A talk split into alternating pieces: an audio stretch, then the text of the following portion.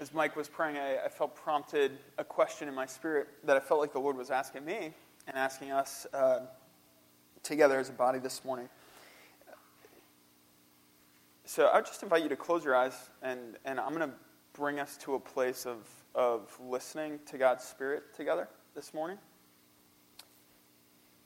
What I want you to honestly answer in your own heart, in your own spirit, in your own soul is is God allowed to change anything about you right now?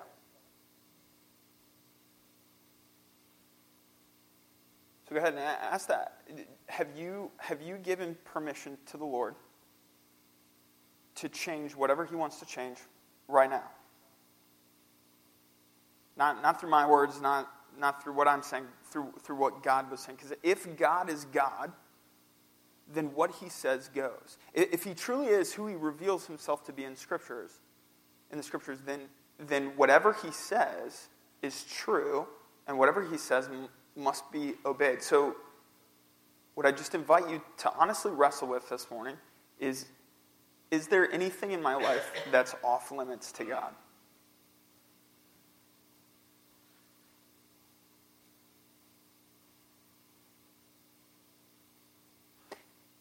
If there is, that is the path to death. I'm not talking about physical death, I'm talking about where our spirits shrivel and God's word is not able to water and give life. So I would just invite each person to meet with the Lord for a moment and just say there I would invite you to pray this that there is nothing off limits in me anything that you say, God, that needs to shift or change, be healed, confessed. We invite you, Lord, to do that. And I certainly put myself in that place this morning knowing that there are many, many ways, God, that I need you to speak to my spirit and uh, to my soul, many ways that I've taken control, that I actually need you. So we just invite your spirit this morning. We pray this in your name. Amen. This morning we're back in Acts, walking through the book of Acts, we're going to be in chapter 10 this morning, which is a, a long chapter. And so, what I typically do is I read the whole story, have everyone stand, and I read the story, and then we go back through it. Uh, but this morning I'm not going to do it because of the length of the scripture. And so, rather, I'm going to give you a preview uh, of, of the movie we're about to watch. And so, um, here's, here's what's going to happen in Acts chapter 10. There's a man named Cornelius, and Cornelius is a Roman officer and has some significant authority in, in uh, Caesarea, this, this town in Israel. And Cornelius is said to be a God fearing man. He fears the Lord and he's devoted to the Lord. And an angel shows up when he's praying. And the angel says to him, Send for this guy named Simon Peter in Joppa. Go and talk to Simon, and uh, he'll tell you what to do. So there's no answers. It's just go find this guy, Simon. So Cornelius sends three messengers to go find Peter. Meanwhile, as they're approaching the town, these three, uh, these three people who are sent to get Peter, as, this is, as they're coming up to the house where Peter is, Simon Peter is up on the roof praying. And as he's praying, he has a vision that repeats itself three times where God lowers a sheet like a blanket and it's filled it's filled with all types of foods that, according to Jewish law, were unclean, were not per, uh, permissible to eat, and if you ate them, they would make you unclean, which means you would have to go through the whole ceremonial process of being cleansed before you could worship, before you could sacrifice, before you could go to the temple. This happens three times. The first time, uh, uh the voice says, Take this food, kill it, and eat it. And Peter says, No. I will not do such a thing. I will not make myself unclean. And then it repeats three times, and, and the voice of God says, Do not call unclean what God has called clean. So as the, the, the sheet of food is sucked back up into heaven, it says it was quickly pulled back up into the heavens, and Peter is pondering what this possibly means. The Spirit of God said to him, Peter, there's three men at the gate, go with them, and do not worry, because I sent them. So then Peter goes down and he finds, lo and behold, there's three men who are looking for him, and he goes with them, and they go back to Cornelius' house, and Cornelius tells of his vision. And Peter says this amazing thing, which is kind of the theme for the morning. He says, I see very clearly that God shows no favoritism. In every nation, he accepts those who fear him and do what is right. This is the message of good news for the people of Israel that there is peace with God through Jesus Christ, who is Lord of all. I see very clearly that God shows no favoritism in every nation. He accepts those who fear him and do what is right. And then he begins to tell the story of Jesus and about how Jesus walked on earth and what he did. And right when he gets to the point where Peter, Peter's like favorite thing to say when he's preaching, and he repeats this over and over again, is Who, whosoever calls upon the name of the Lord shall be saved. As a repeated theme that, that Peter says in Acts and throughout his writings. Whoever calls on God's name will be saved. And just when he's getting to that point in his sermon in Cornelius' household, it says the Spirit of God fell on them. And they were all, this whole household were filled with the Spirit. And it shocked Peter.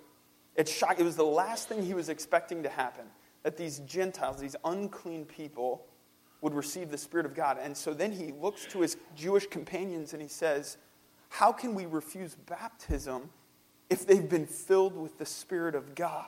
The deeper thing. And so then they walk them through the waters of baptism.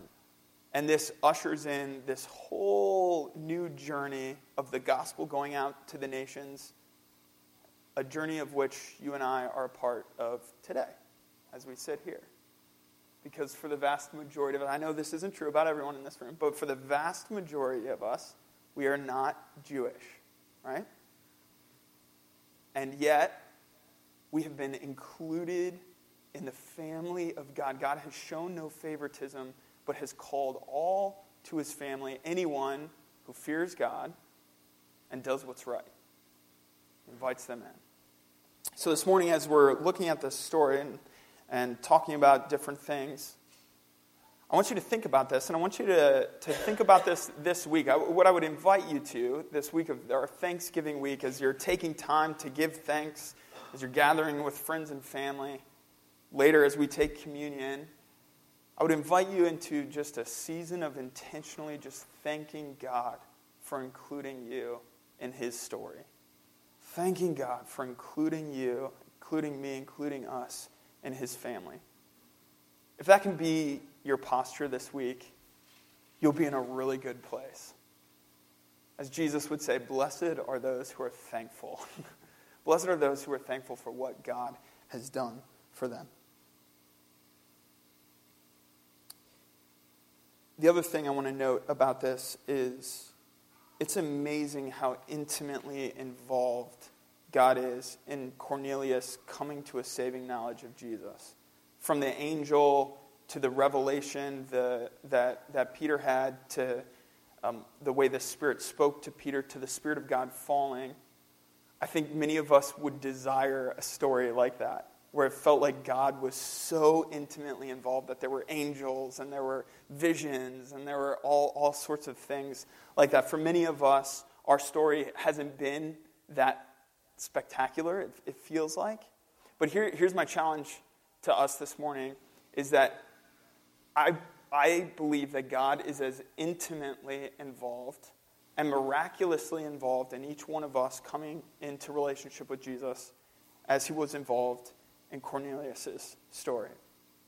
So that's another question I want you to ask this morning as we're looking at this story. How has God orchestrated all of the things that had to be in place for you to even come to a place where you were willing and hungry and open to the Lord. And that may be giving you the parents you had or experiences you've had. But every step of your journey, I believe with all my heart, has been orchestrated. And intimately, God has been intimately involved in it. And so we need to remember that and recognize that and thank God for all the different pieces that He's brought in to allow us to, to know Him in the way, in the way we do. Two stories from my life, um, and I, I um, hesitate sharing these stories. I wouldn't, other than I feel like repeatedly this week the Lord has put them on my heart to share. So, so I'm going to share two stories from my life. Um, not because I want you to see me, in fact, quite the opposite, um, but because I want us to look at the Lord together. So, um, two stories, and I'll, I'll, let, I'll trust the Lord to speak to them. The first uh, was when I was about 10 years old, and my family was in the city of Cagayan de Oro on the island of Mindanao in the Philippines, in the southern Philippines. We lived in this little development, not like a development here, like a, like a compound sort of thing, down, a, down an old muddy dirt road, and there were huts around us and some cinder block houses. And, um, and our house was there where we lived, and our next door neighbor um, this Filipino family, they were very poor. They didn't have electricity or running water. They just had a well in their front, in their front yard. And they had 12 children.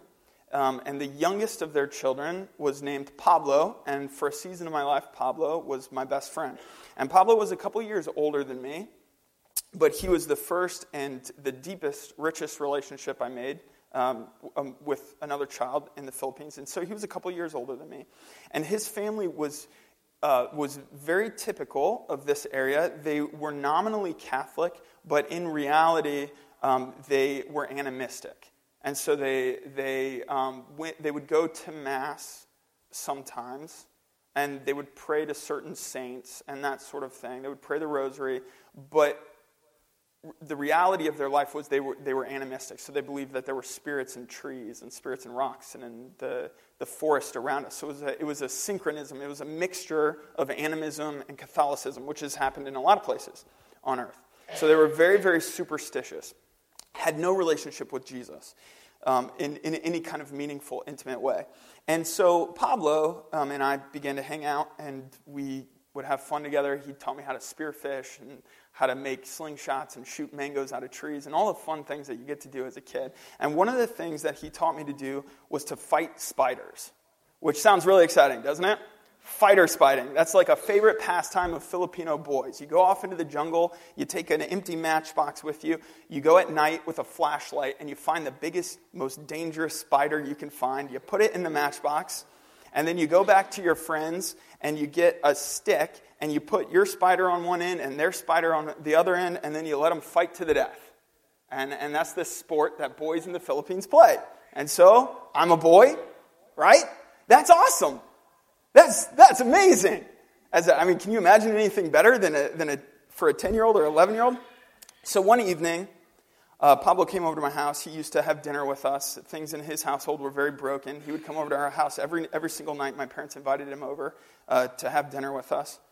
And so he came over and he ate with us, and then we went off. We decided we were going to go catch spiders in the jungle. So we, we went out with our flashlights into the jungle um, behind where we lived. And as we were walking by his house, his mom was uttering incantations uh, over their garden she was muttering these incant- spiritual incantations over their garden. And so I asked Pablo, what, what's she saying? What's she doing? And he's saying, well, he, she's calling for the spirits to bless the garden.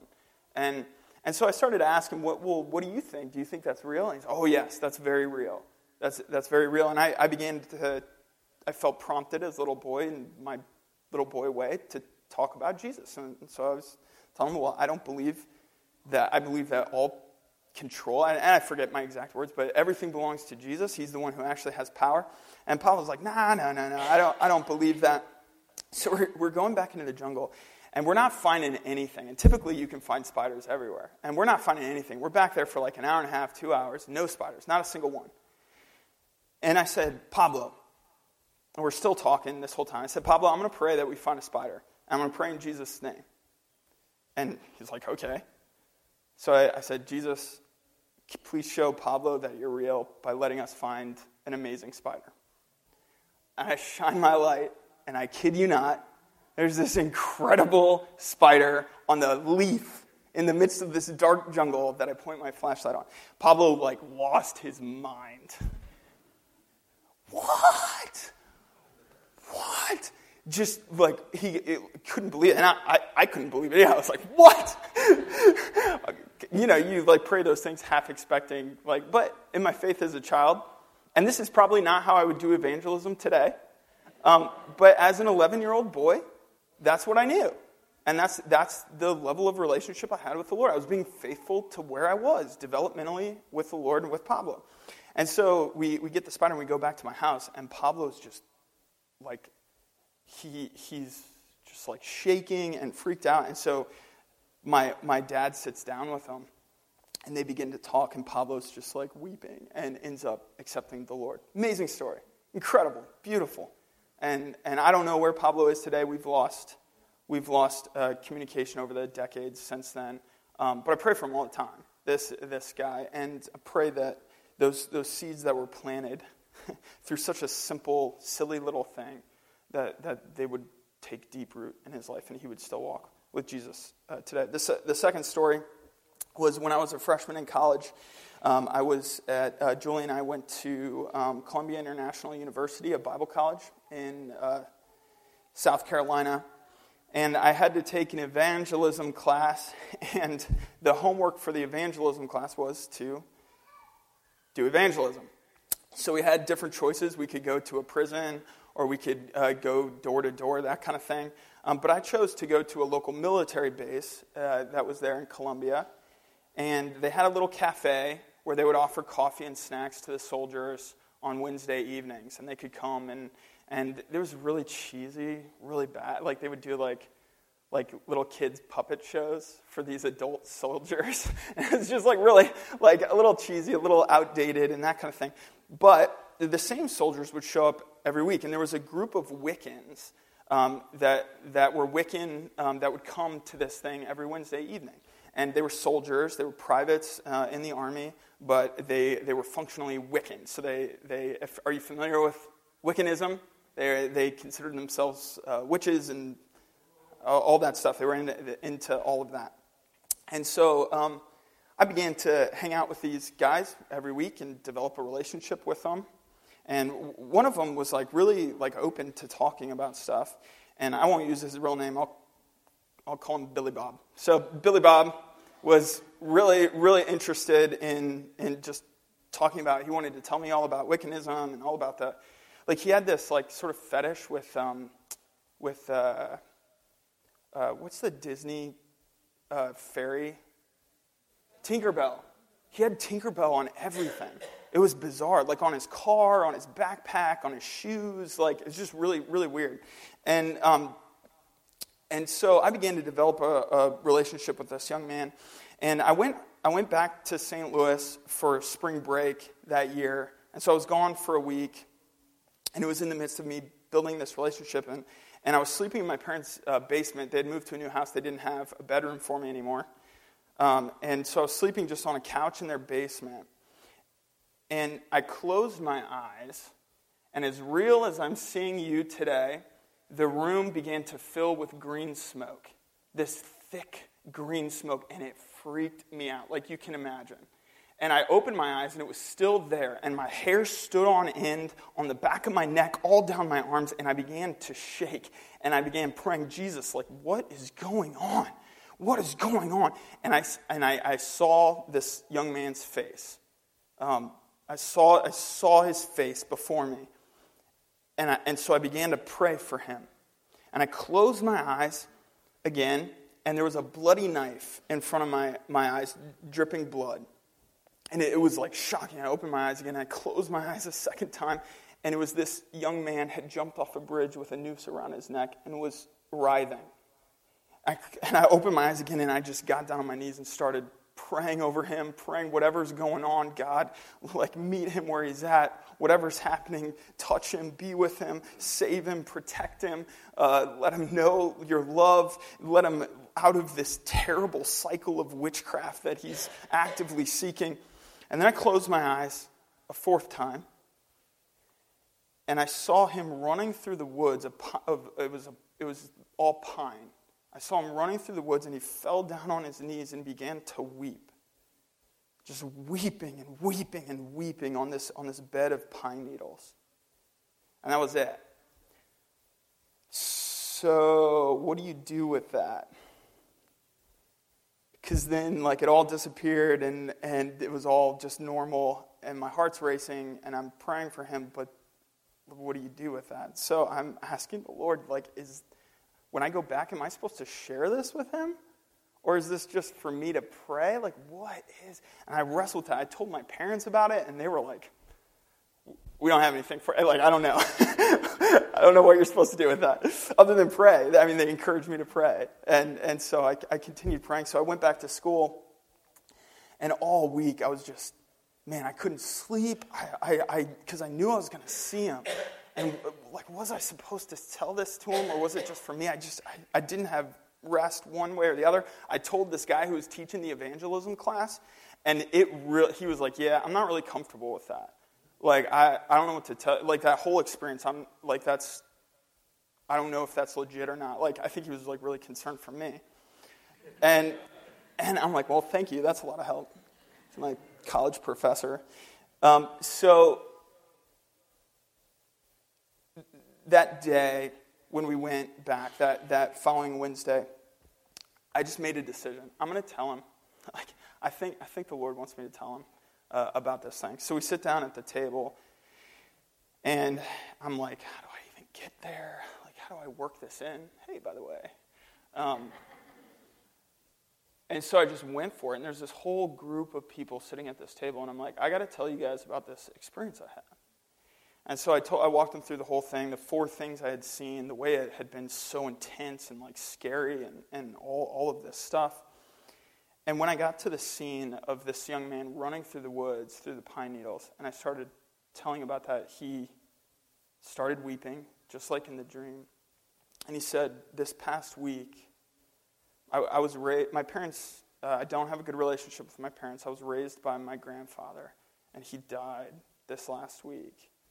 And his funeral, at, I had to run out of his funeral because he's the one person that I felt like loves me and I had to I had to run out of his funeral, and there was woods behind the funeral home, and it was woods of pine needles. And I fell on the ground weeping, and I was about to take my life. So I saw him. I saw him in that forest.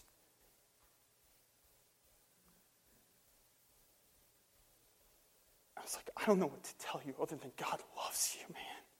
God loves you. And he took a, took a Bible from me, and again, he's another person I've lost track. I have no idea where he is today. We began meeting weekly after that, outside of that time, and he began bringing other Wiccan friends to meet me and talk to me and, and to, to pray together and talk about Jesus. I have no idea why the Lord wants me to share this story, but it's that similar feeling where, like, I, I really feel like He wanted me to share those two stories this week. So I'm going to trust His Spirit to do what His Spirit does, to apply that in whatever way He wants to in your life. God is intimately involved in people's lives today as He's ever been. And He is as passionate about His sons and daughters coming to know Jesus Christ as Lord and Savior as he was for Cornelius, or he was for Peter, or for any of the disciples, or for Saul. Think of how involved he was in the story of Saul. So, God, I just invite you to take those stories, build faith in us. It's, it's actually healthy for me to remember those and remember because sometimes I still doubt, despite, despite experiences like that, I still doubt that you're going to work in someone's life, you're going to show up, and how foolish of me. Um, God, I, I I just give that to you. I thank you. I thank you for uh, each of those young men that I talked about and would pray that even today they would be walking with you and know you and feel your presence right now, um, wherever they're at, God.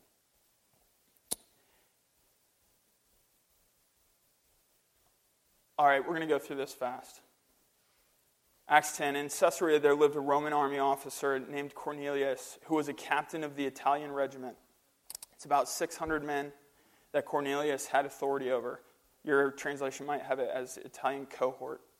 He was a devout, God fearing man, as was everyone in his household. He gave generously to the poor and prayed regularly to God. One afternoon, about three o'clock, he had a vision in which he saw an angel of God coming towards him. Cornelius, the angel said. Cornelius stared at him in terror. What is it, sir? he asked the angel. And the angel replied, Your prayers and gifts to the poor have been received by God as an offering.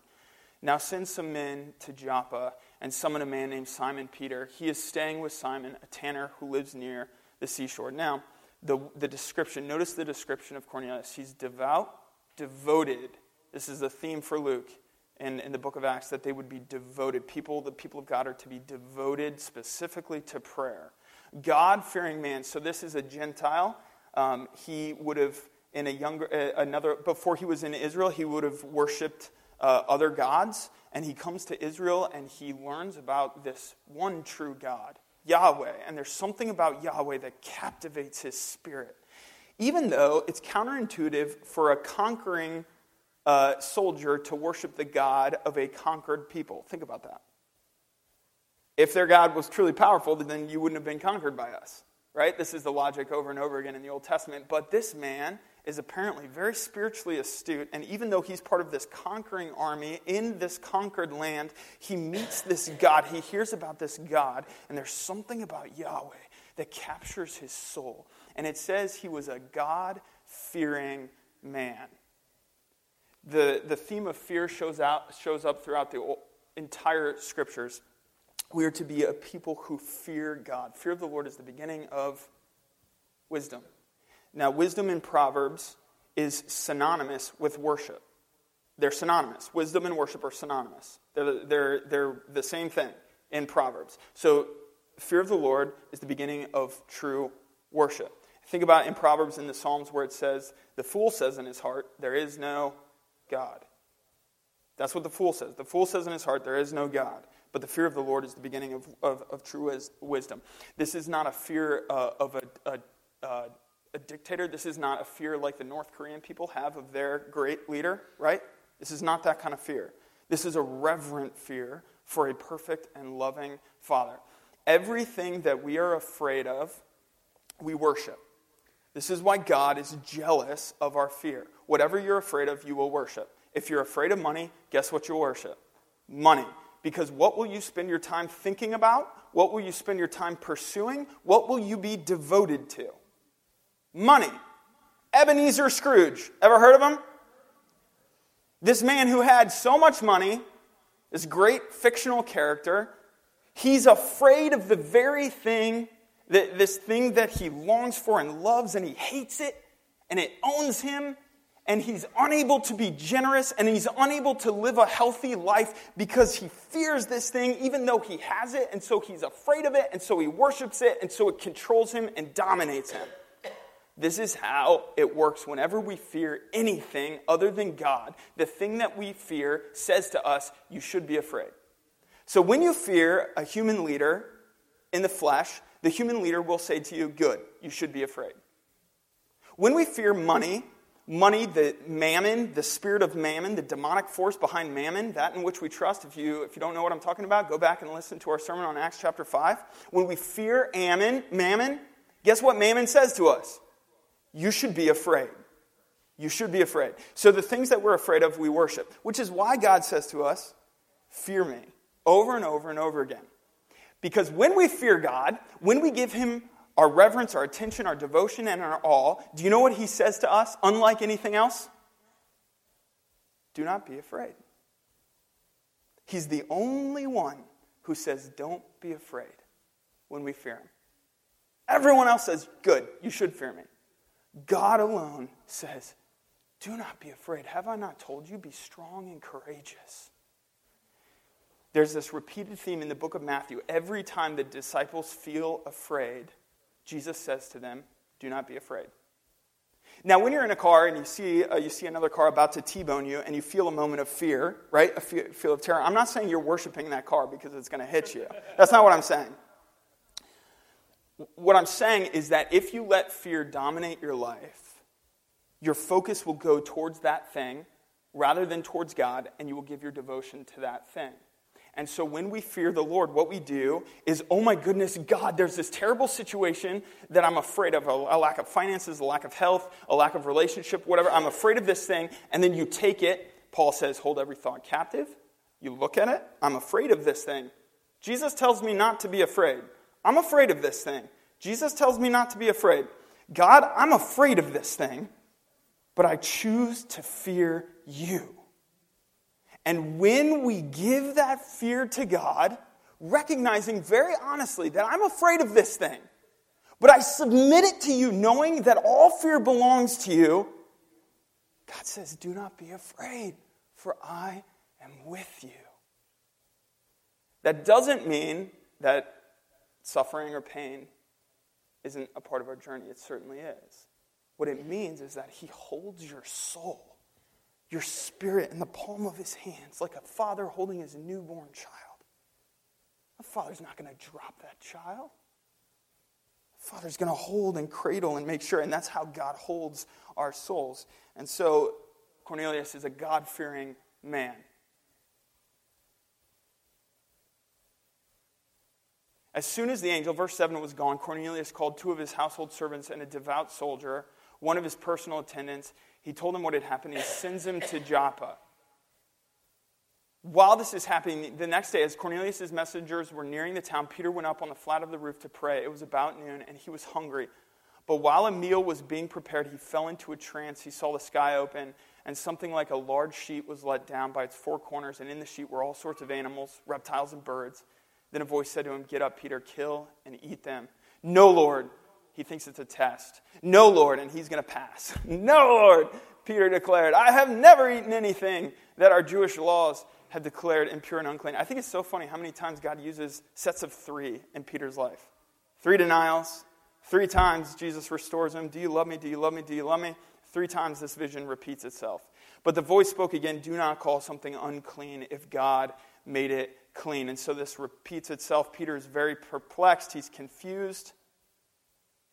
What does this mean? Just then, men sent by Cornelius found Simon's house, and standing outside the gate, they asked if a man named Simon Peter was there.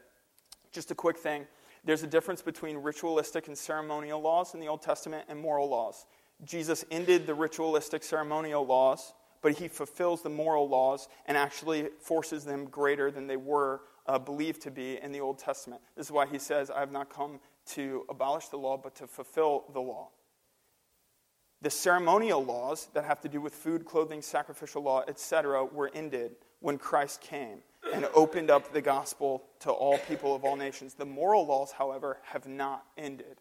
And the moral laws are about how we treat one another and how we treat God those laws continue on. This is why in Leviticus, where it says you, shall, you should not eat shellfish, and it also says don't practice incest, the law of shellfish ends.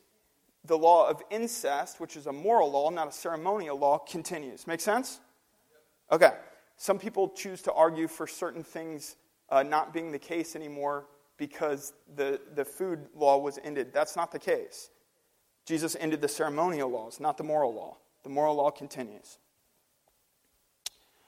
Meanwhile, as Peter was puzzling over the vision, the Holy Spirit said to him, Three men have come looking for you.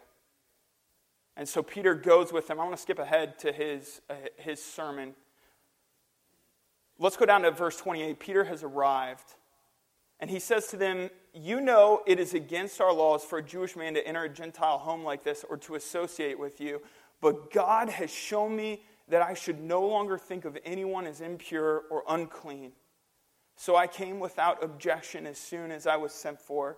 Now tell me why you sent for me. Let's learn from this. Whoever you think is unclean or impure, or I think is unclean or impure in my flesh, God has shown us to no longer look at them like that. No matter what culture they're from, what their food smells like, right? Like, I, had a bunch of German friends growing up, and they never wore deodorant. And they always stank, like just smelled really bad. We're, we're not to look at other people and judge them by their cultural differences than us. We're to love them as brothers and sisters, what God has made clean. God has shown me, Peter says, that I should no longer think of anyone as impure or unclean. So I came without objection. Cornelius replied, Four days ago, I was praying. In my house, about this same time, three o'clock in the afternoon, suddenly a man in dazzling clothes was standing in front of me. He told me, Cornelius, your prayer has been heard, and your gifts to the poor have been noticed by God. Now send messengers to Joppa and summon a man named Simon Peter. He is staying in the home of Simon a tanner who lives near the seashore. So I sent for you at once, and it was good of you to come. Now we are all here waiting before God to hear the message the Lord has given you. Then Peter replied, I see very clearly that God shows no favoritism. In every nation, he accepts those who fear him and do what is right. And these are the two descriptions of Cornelius. He was a God fearing man who gave generously to the poor, doing what's right. This is the message of good news for the people of Israel that there is peace with God through Jesus Christ, who is Lord of all. You know what happened throughout Judea, beginning in Galilee, after John began preaching his message of baptism. And you know that God anointed Jesus of Nazareth with the Holy Spirit and with power. Then Jesus went around doing good and healing all who were oppressed by the devil, for God was with him and we apostles are witnesses of all he did throughout Judea and Jerusalem. They put him to death by hanging him on the cross, but God raised him to life on the third day. Then God allowed him to appear, not to the general public, but to us whom God had chosen in advance to be his witnesses. We were those who ate and drank with him after he rose from the dead. And he ordered us to preach everywhere and to testify that Jesus is the one appointed by God to be the judge of all the living and the dead. He is the one all the prophets testified about, saying that everyone who believes in him will have their sins forgiven through his name. Whosoever calls upon the name of the Lord shall be saved. And as Peter is saying this statement, whoever calls upon the name, he doesn't do an altar call. All right, Cornelius and all your household and all your friends, come on down to the front and kneel down. There's nothing wrong with altar calls. This, but this is not how God works in this situation. He's saying, he doesn't even get to that call personally. He's just speaking generally about whoever calls upon the name of the Lord will be saved. As Peter was saying these things, the Holy Spirit fell upon all who were listening to the message. The Jewish believers who came with Peter were amazed that the gift of the Holy Spirit had poured out on the Gentiles too, for they heard them speaking in other tongues and praising God. Then Peter asked, Can anyone object to their being baptized now that they have received the Holy Spirit just as we did? So he gave orders for them to be baptized in the name of Jesus Christ. Afterwards, Cornelius asked him to stay with them for several days. Amazing story. Amazing story. Incredibly intimate involvement, miraculous involvement by God. But listen to this. Ask yourself this question. Think back to your own story with Jesus. How intimately has God involved himself in your own journey? How perfectly did he line up each person each experience, and each word that led you to Him. We're going to go into a time of communion now where we take the bread and the cup together. And I want you to think about this as, as sort of the lead into communion this morning. Think about the ways that God lined up all the things that have happened in your life so that you might know Jesus as you know him as Lord and Savior. At Parker Ford, how we take the elements is um, we have deacons serve the bread and the cup on either side. We do have gluten free um, uh, wafers available if that's a health need that you have. And so, what you'll do is you'll come up through the middle aisles and receive the elements and then go back to your seats. You can take the elements up front, you can take them at your seat. This is at your own pace, no one will dismiss you. If you're visiting with us today, if you typically partake of the elements at whatever church you're coming from, we welcome you uh, to join us this morning. We would just ask that you know Jesus Christ as Lord and Savior, because this is the act uh, of worship for those of us who have believed in Christ for salvation. And so, if you're not sure where you're where you're at in that journey, if you if you don't know the Lord that way, then I would I would ask you to abstain until you first make that step of faith where you invite the Lord to be, uh, to be your Lord and Savior. The other thing, we say this each time if you're carrying an offense towards a brother or sister, then also we would ask that you abstain until you make that, that, that offense right. Because as the Lord has forgiven us, we are to forgive one another. Communion puts us between a rock and a hard place because if we're going to take it, it's the most intimate, wonderful way that the body of Christ comes together to worship the Lord. And that's beautiful but we have to do so laying down our pride, laying down our anger and our hurt, and saying, uh, Because you've forgiven me, I forgive. I forgive my brother and sister, or whoever, whoever you're carrying offense towards. I'm going to pray and just invite the Lord to lead us. The worship team is going to lead us in worship, sing, sit, kneel, pray, whatever, whatever the Spirit of God is inviting, whatever posture the Spirit of God is inviting you to take as we take the elements. God, we thank you for your Son. We thank you for this gospel message that was the same when Peter preached it that day as it is today that whosoever calls upon the name of the Lord will be saved. And whoever calls upon the name of the Lord, whoever experiences salvation, is filled with the Holy Spirit. So we just invite your Spirit to fill us as your children. We pray for those who don't know you, Lord, in that intimate way, that they would have a touch from you this morning. I pray that you would build faith in this place, God, and that we would walk in obedience to you. We thank you for your death. We thank you for your life and your resurrection. When we take the bread, we believe that this is the body of Christ. This is a representation of the body of Christ broken on our behalf. And when we drink of the cup, we believe that this is the shed blood of Jesus poured out for us. This is a precious offering to God that Jesus Christ offered on our behalf, that we might be reconciled and adopted into his family. We thank you for this, Father. We thank you for this, Jesus. We thank you for this, Lord. I pray this in your name.